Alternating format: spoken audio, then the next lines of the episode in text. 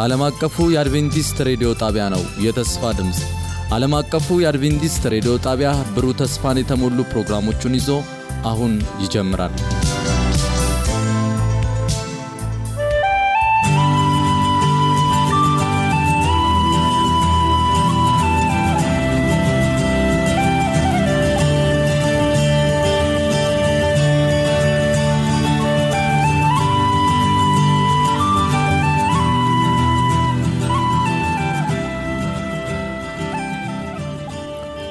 እንደምን ሰነበታችሁ ውድ አድማጮቻችን። ይህ ዓለም አቀፉ የአድቬንቲስት ሬዲዮ የአማርኛ ቋንቋ ስርጭታችን ነው። ውድ አድማጮቻችን እንደተለመደው ዛሬም የሳምንቱን ወይም የዚህ ሩብ ዓመቱን መርሃ ግብር የአምስተኛ ሳምንት ጥናታችንን ይዘን ቀርበናል። ውድ አድማጮቻችን እንግዲህ ዛሬ ስለ ዕዳ አያያዝ ብዙዎችን ጓዳ የምንገባበት ርዕስ ይመስለኛል። ብዙ ሰዎች ስለ ዕዳ መወያየትን አይደፉም። ምክንያቱም ኑሯችንም በብዛት ስለሆነ፣ ዛሬ ግን እስከ መጽሐፍ ቅዱስ አንጻር እናያለን። ለዚህ ውይይት አብረውኝ ያሉትን ላስታውቅና ወደ ጥናታችን እንገባለን። ወንድሜ ሙላት እንዲሁም ፓስተር ቴዲ፣ በቴክኒክ ቁጥጥሩ ደግሞ ወንድማችን ኢራን አብሮን የሚቆይ ይሆናል። በማወያየቱ እኔ ወንድማችሁ አብሬያችሁ ቆያለሁ። የዚህን ሳምንት የመግቢያ ጥቅስ ላንብብና ፓስተር ቴዲ ጸሎት አድርግልን። ባለጠጋ ድሆችን ይገዛል፣ ተበዳሪም የአበዳሪ ባሪያ ነው። ተበዳሪም የአበዳሪ ባሪያ ነው። ምሳሌ 227 ጸሎት አድርግልን። ቅዱስና ዘላለማዊ የሆንክ ቸርና ሮሩ ፈቃር አባት እናመሰግናለን። በእውነት የኃጢአት ዕዳችንን ከፍለ ከኃጢአት ባርነት ያነጽሐንና ያዳንከን አምላክ አንተ ስላለህን ተመስገን። አሁንም ደግሞ በቃልህ ደግሞ እንደምትነግረን ለማንም ባለ ዕዳ አትሆኑ ብለህ የምትመክረን አምላካችንን ድምፅህን መስማት እንድንችል ለኃጢአትም ሆነ ለዓለም ለገንዘብም ሆነ ለሀብት ባለዕዳዎች እንዳንሆን በጸጋ እንድጠብቀን እንለምናሃለን። ጊዜያችንን ባርክልን፣ በኢየሱስ ስም አሜን። እግዚአብሔር ይባርክ። ፓስተር እንግዲህ የዕዳ አንዱ ትርጉም ወደፊት አገኛለሁ ብለህ በምትጠብቀው ነገር ዛሬም መኖር የሚል ነው። ዛሬ ዕዳ የኑሮ ዘይቤ ይመስላል። በተለይ ኮንሱመሪዝም የመጠቀም ልምድ በብዛት በሰፈነበት ዓለም ዕዳ ወሳኝ የሪሶርስ ወይም ደግሞ መጠቀሚያ መንገድ ነው። ነገር ግን ለክርስቲያኖች ይህ ልማድ መሆን የለበትም። መጽሐፍ ቅዱስ ዕዳን አያደፋፍርም። በቅዱሳት መጽሐፍት ውስጥ ቢያንስ 26 ስለ ዕዳ የተነገሩ ማጣቀሻዎች አሉ። እነዚህም ዕዳን በአሉታዊ ጎኑ ነው የሚያሳዩት። ገንዘብን መበደር ኃጢአት ነው አይልም ግን መጽሐፍ ቅዱስ። ነገር ግን በመበደር ምክንያት የሚፈጡ ብዙ ችግሮች እንዳሉ ግን ያሳያል። ስለዚህ እነዚህ የመጡ ችግሮች ወደ ኃጢአት ሊያስገቡን የሚያነሳሱ ምክንያቶች ሊሆኑ ይችላሉ ማለት ነው። ዕዳ በሁሉም ደረጃ በግል በጋራ እና በመንግሥት ደረጃ ዓለም አቀፋዊ መቅሰፍት ነው። እያንዳንዱ ማኅበረሰብ ቢያንስ ትንንሽ ዕዳዎች እንደነበሩባቸው መረዳት እንችላለን። ወይም ዛሬ ደግሞ በአብዛኛው ሕዝብ ባለ ነው። ይህም ዕዳ ደግሞ በፍጹም ጥቅም ወይም ደግሞ ሕይወቱን ሊለውጡ የማይችሉ ምክንያቶች እንደሆኑ ስናይ ደግሞ በጣም እናዝናለን። በመሆኑም በዚህ ሳምንት ባለ ዕዳ የሚሆኑባቸውን ምክንያቶች፣ ዕዳን እንዴት መያዝ እንዳለብን እንመለከታለን። ምናልባት እኔ፣ አንተ፣ እናንተ ከዕዳ ነፃ ልትሆኑ ትችላላችሁ። ነገር ግን ይህ መረጃ ለሚጠቅማቸው ማካፈል ደግሞ የእኛ ትልቁ ኃላፊነት ቢሆን ይመረጣል። ስለዚህ ይህን ሐሳብ እንደያዝን ወንድሜ ሙላት ጋር ልምጣና ዕዳ በመጽሐፍ ቅዱስ እንደማይደገፍ አይተናል። እግዚአብሔርም ከማንም አትበደር ይላል። ግን ለምን? ሁለተኛ ደግሞ የዕዳ ምንጩ ምንድን ነው? ቀጥሎ ደግሞ ዕዳ ሊወገድ ይችላል። መልካም ሶስቱንም ያነሳቸውን ሀሳቦች ነካ ነካ እናድርግ። አንደኛ እንደምናስታውሰው እስራኤላውያንን ከግብፅ ነፃ ሲያወጣ እግዚአብሔር ቅድም ቴዴ ሲጸልይ ሰምተነዋል አለ ከኃጢአት ባርነት ማንም ማንንም ነፃ ማውጣት አይችልም። እግዚአብሔር ብቻ የኃጢአትን ዕዳ ከፍሎ ምን ያደርጋል? ነፃ ያወጣል። ከኃጢአት ባርነት ነፃ ሲያወጣን ደግሞ ከሌሎችም ነገሮች ነው ነፃ የሚያወጣን። ምክንያቱም እርሱ ነፃ እንዳወጣን የምንበላውን የምንመገበውን ለህይወት የሚያስፈልገንን ሁሉ ምን ያደርጋል? ያዘጋጃል። እስራኤላውያን ከግብፅ ወጥተው ከነአን እስኪደርሱ ድረስ ጫማቸው አላለቀም። የሚያስጨንቀን የጫማና የልብስ ጉዳይ ነው አይደል? አራባቸውም። ለዛውም የመላእክትን ምግብ ነው የተመገቡት አይደል? ብዙዎቹ ባለማመናቸው ምክንያት በረሃ ቀሩ እንጂ እግዚአብሔር ሁሉንም እንዳወጣ የት ሊያስገባቸው ነበር? ወደ ከነአን። ስለዚህ ወገኖቼ የምንበደረው ለምንድን ነው? ስለ ህይወት ስለምንጨነቅ።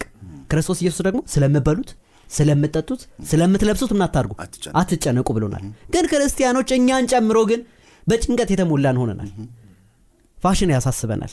ቅድም ከመግ- ከመግባታችን በፊት እንደምታስታውሱት ብዙ ሰው የአዲስ ሞባይል ቨርሽን ያሳስበዋል። አይደል? ስለዚህ እስኪ እንጠይቅ። እያስ- እያስጨነቀን ያለና ወደ ዕዳ የሚያስገባን ጉዳይ ምንድን ነው እግዚአብሔር እስራኤልን ከግብፅ አውጥቶ ዘዳግም ላይ ሙሴ ከመሰናበቱ በፊት ሲነግራቸው እንደዚህ ይላል። አምላክህ ዘዳግም 28 አንደኛው ቁጥርና ሁለተኛው እንዲሁም 12ተኛው ቁጥር።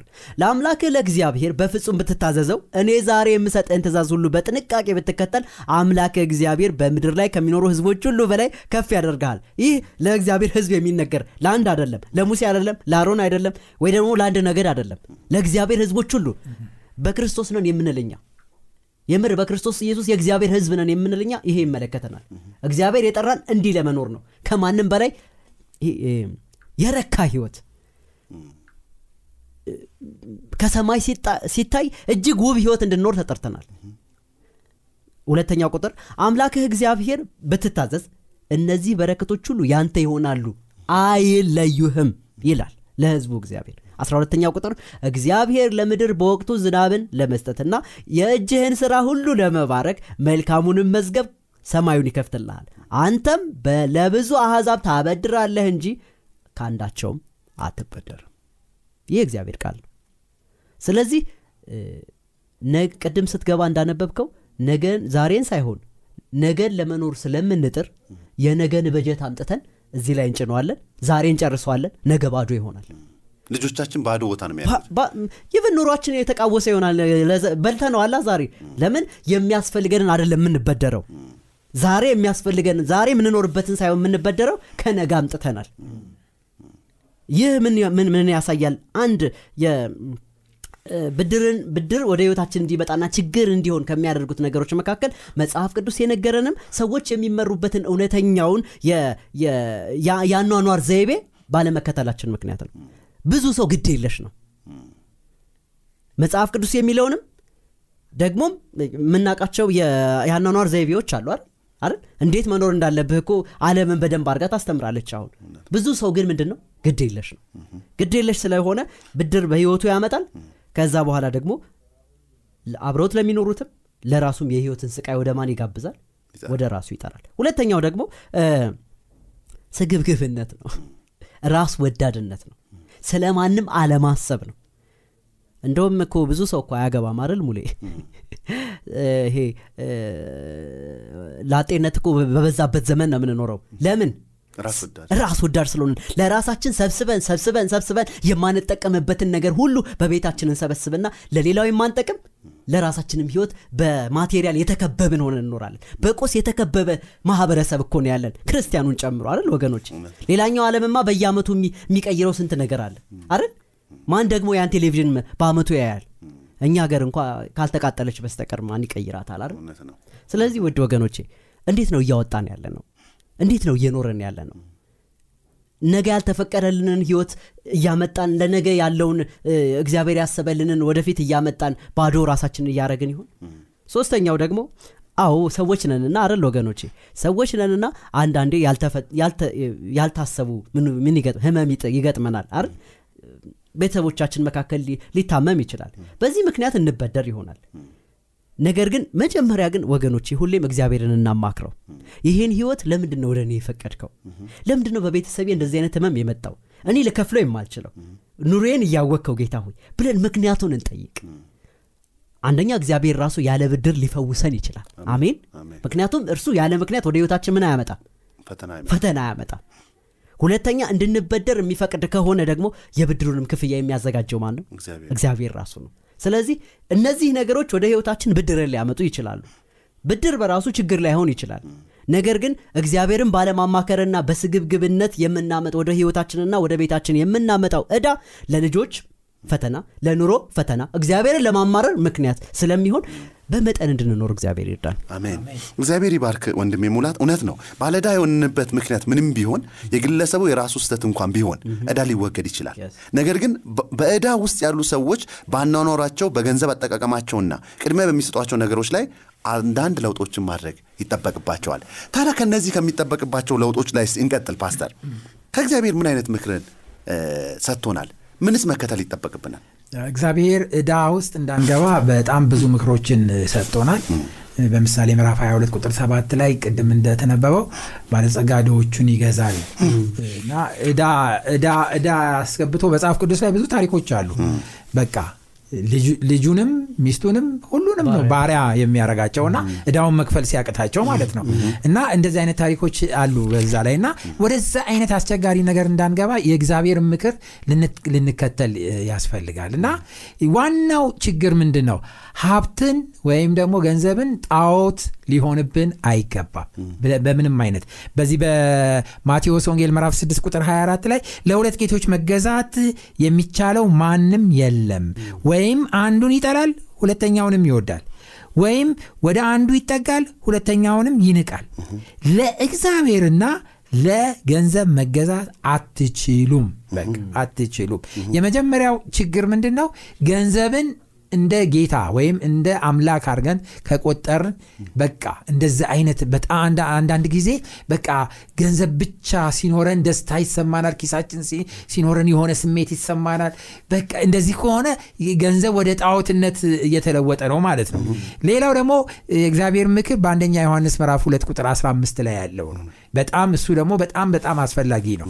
አለምን ወይም በዓለም ያለውን አትውደዱ እንደውም እዛ ላይ ሄደን በምናነብበት ጊዜ ዓለምን የሚወድ የእግዚአብሔር ምንድን ነው ይላል? ጠላት ነው ይላል ጠላት ነው ይላል። ዓለምን መውደድ ነው ደግሞ ሌላ ወደ ዕዳ ውስጥ የሚያስገባን በጣም ከፍተኛ የሆነው ችግራችን። የዓለም ፍቅር ለማርካት ስንል ሁል ጊዜ የዓለምን ፍቅር ለማርካት ስንል በቃ እኛ ቁሳቁሶችን ማቴሪያሎችን መሰብሰብ በቃ አንዳንድ ለእኛ ሊያስፈልገን ይችላል። ግን ጎረቤታችን ስላለው ብቻ እዛኛው ቦታ ይሄ ነገር ስለተገዛ ብቻ በቃ ዝም ብለን ወደ ቤታችን እነዚህን ነገሮች እንሰበስባለን። እና እነዚህን ነገሮች ለመሰብሰብ እና እነዚህን ነገሮች ለመያዝ ደግሞ ምን ያስገባናል? ወደ ዕዳ ውስጥ እንገባለን። መክብብ ላይ ጠቢቡ ሰለሞን ሲናገር ይህ ሁሉ ደግሞ ምንድን ነው ይላል? ከንቱ ነው። የከንቱ ከንቱ የከንቱ ከንቱ እና ቢልጭልጭ ነገር አለምን መውደድ የከንቱ ከንቱ ከንቱነትን እንደ መከተል ነው መጽሐፍ ቅዱስ የሚነግረን። ስለዚህ እኛ ይህንን ምክር ልንከተል ያስፈልጋል። ሌላው ደግሞ በአስራትና በስጦታችን ታማኞች መሆን።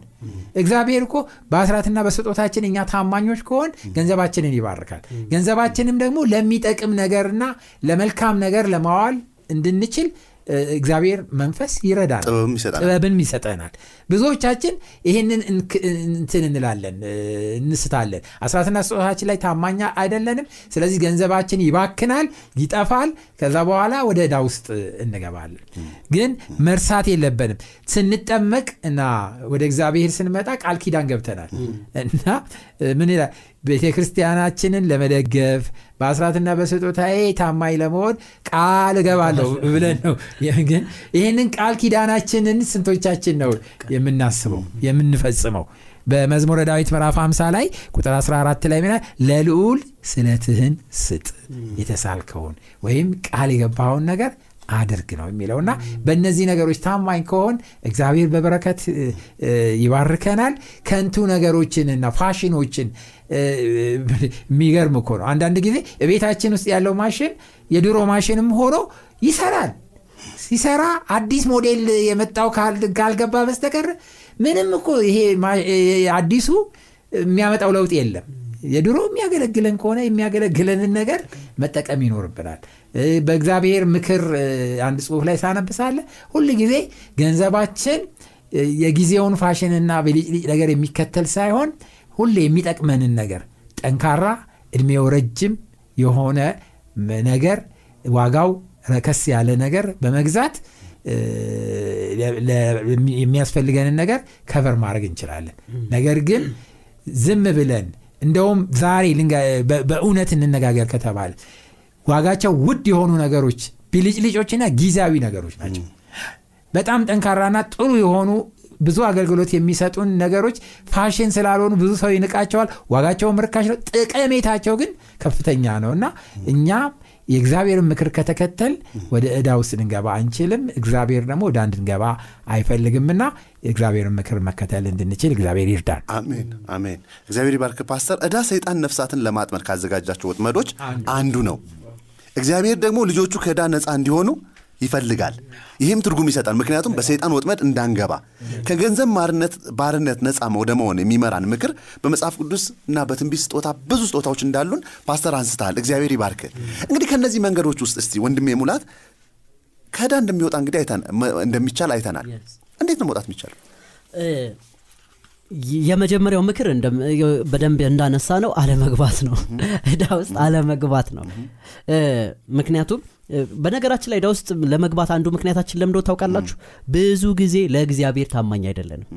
ለእግዚአብሔር ታማኝ ባለመሆናችን አንደኛ አስራትን ሁለተኛ ለእግዚአብሔር የሚገባውን ከልብ የሆነ ስጦታ ባለመስጠታችን ምክንያት ያተረፈን ይመስለንና እየከሰርን እንሄዳለን። እየከሰርን እየከሰርን በሄድን ቁጥር ደግሞ ዕዳ ውስጥ እንገባለን። ለእግዚአብሔር ታማኝ የሆነ ሰው በእርግጠኝነት ዕዳ አይኖርበትም። እውነት ነው። ምክንያቱም እግዚአብሔር ለሚታዘዙት ጥበብን ይሰጣል እግዚአብሔር የሚታዘዙትን እንዴት እንደምንጠቀምበትና ምን ላይ መዋል እንዳለብን ሁሉ ምን ያደርጋል? ይመራናል። ስለዚህ ዕዳ ውስጥ እንዳንገባ ለእግዚአብሔር ታማኝ እንሁን። አደራ ወገኖቼ ለቤተ ክርስቲያን አይደለም ታማኝ የምንሆነው። አደራ ለአገልጋዮች ክፍያ ብለን አይደለም የምንሰጠው። እኛ የምንከፍለውና ስጦታችንን አምጥተን የምንሰጠው ለእግዚአብሔር ነው። ይሄን አስምረን ልንይዝ ይገባል። ግን መቼም ሰውነንና አይደል?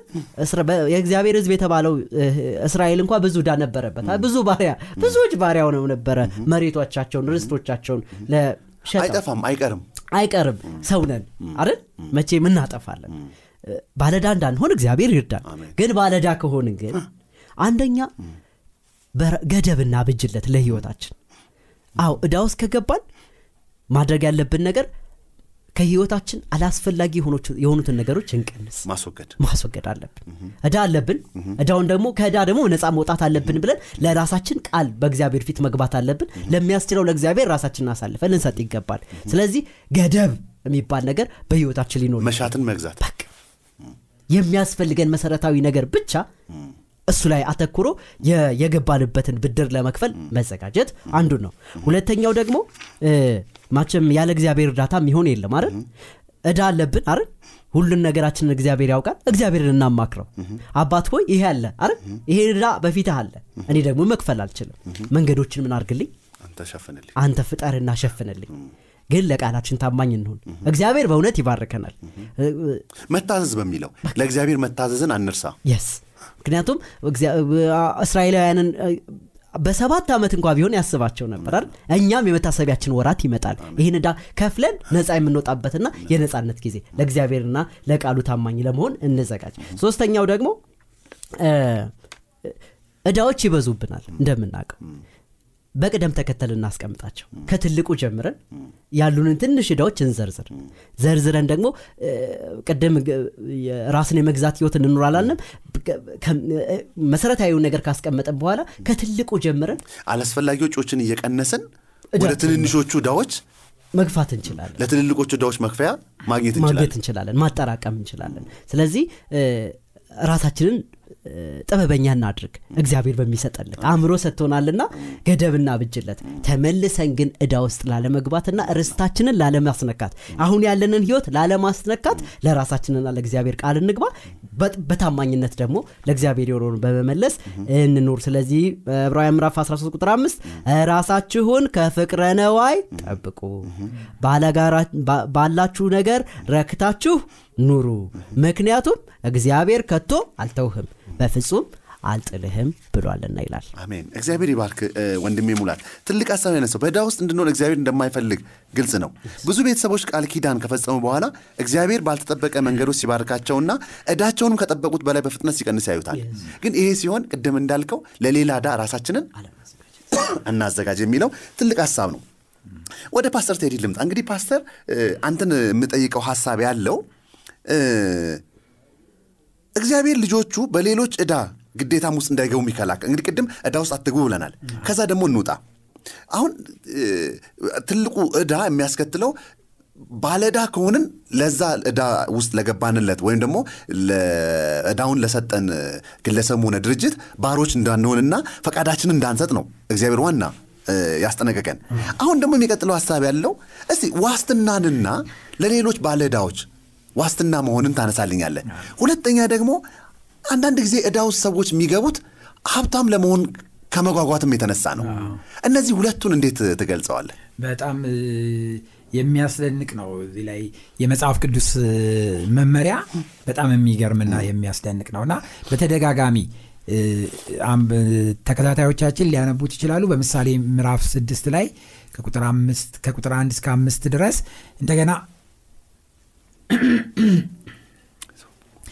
እንደገና በምሳሌ ምዕራፍ 22 ቁጥር 26 ላይ አነበዋለሁ ለባለ ዕዳዎች እንደሚ እንደሚዋሱ አትሁኑ ነው የሚለው። ዋስ አትሁን ነው የሚለው። መጽሐፍ ቅዱስ ዋስ አትሁን ነው የሚለው። ነገር ግን አሁን በዓለማችን ላይ ያለው የ business system ኡን ሄደን ስንመለከት ብድር ዋስ ምናምን ማስያዣ ምናምን በጣም እየተሰራበት ያለ የተለመደ ሆኖ ነው የምንመለከተው። ባንኮች መያዣ ሳያስፈርሙ ምንም አይነት ብድር አይሰጡም። እና መፈረም አለብህ። እንደገና እንደገና ብድር የሚጠይቀው ሰው ዋስ እንዲያመጣ ይጠየቃል። እና ብዙ ጊዜ ወደ ክርስቲያኖች ሰዎች መጠው ዋሱ ነኝ ብለው ይጠይቃሉ። እኔ አንድ ጊዜ አንድ እህታችን አዲስ ክርስቲያን ናት ከሌላ ሀገር የመጣች ናትና ቤት ለመከራየት ፈልጋ ዋስ አንጪ ተባለች። እና ከዛ በኋላ ዋስ ሆንኩኝ እኔ።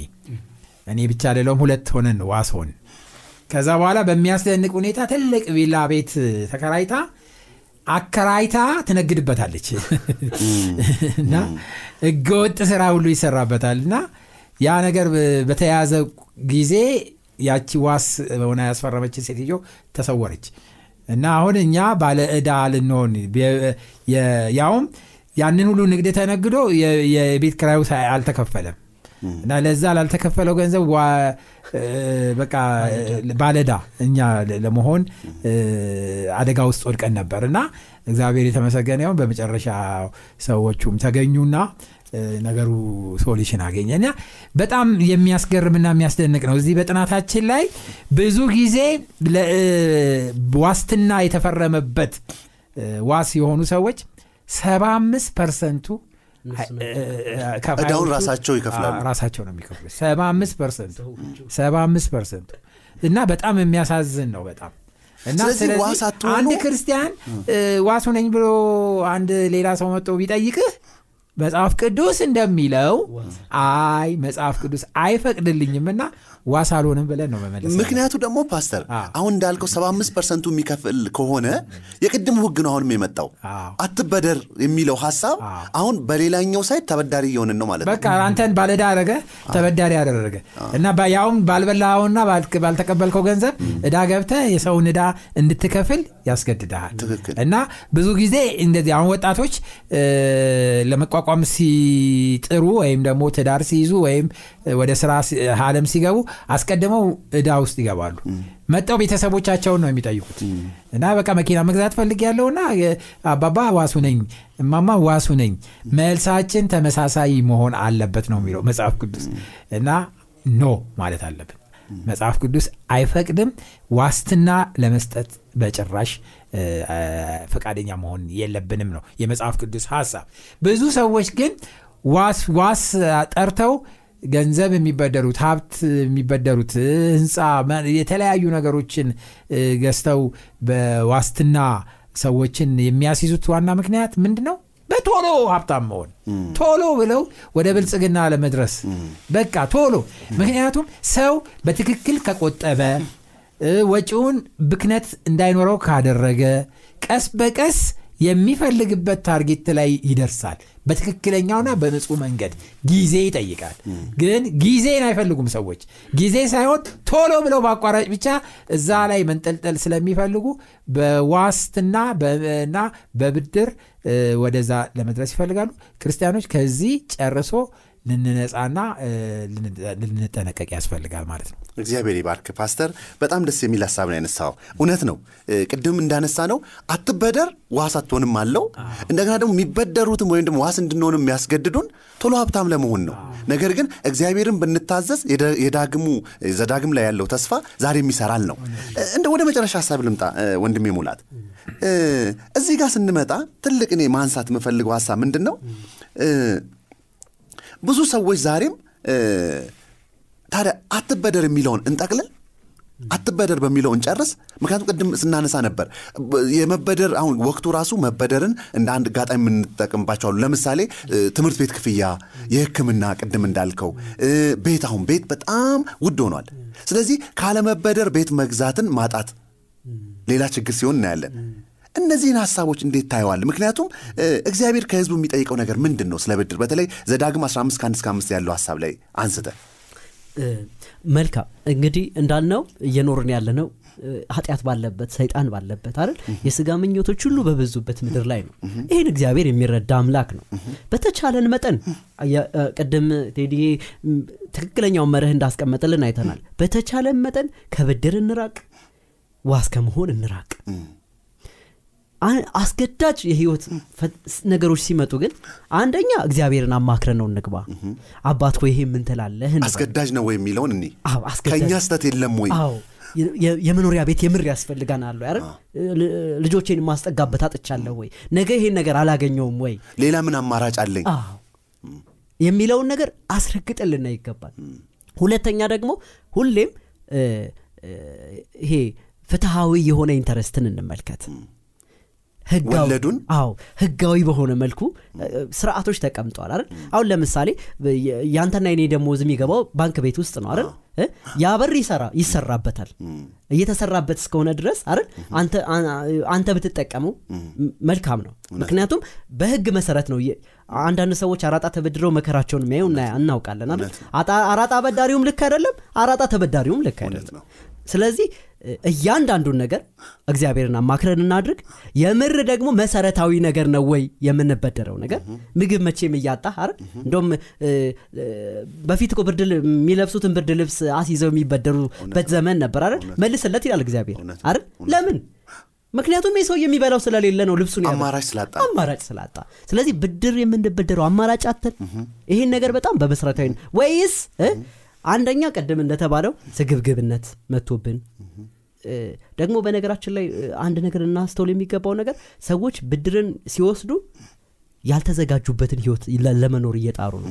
አእምሯችን መሸከም የሚያቀተውን ነገር ደግሞ ዛሬ እየኖርን ነው። በእግዚአብሔር እኮ ቀስ ብሎ ቀስ ብለን እንድናድግና እንድንበለጸግ የሚያደርገው ለምንድን ነው? ጭንቅላታችን የመሸከም አቅም አለው አብሮ የተሰራ ያድጋል። አዎ የማስተዳደር አቅማችን ምን እያደረገ እያደገ ስለሚሄድ ነው እንጂ እግዚአብሔር ሁሉን ቻይ እኮ ነው። ሁሉንም አይሰጠው አይሰጠም? በአንድ ሌሊት መስጠት ይችላል። ራሱን ከሰጠኝ። አረለም ሮሜ ሮሜ 8 20 32 ልጁን እንዲሁ ከሰጠ ሌላውንማ እንዴት አይሰጠንም። ነገር ግን የማስተዳደር አቅማችን ምንድን ነው። አብሮ እያደገ የሚሄድ እንጂ በአንድ ሌሊት አንዳንድ ሰው በነገራችን ላይ እንደው እንዳላበዛው እንጂ በአንድ ሌሊት ሎተሪ የሚደርሳቸው ብዙዎቹ ተጠቃሚዎች አይደሉም። በብድር ነው የሚያጠቃልሉ እውነት ነው። ተጠቃሚዎች አይደሉም። ለምን?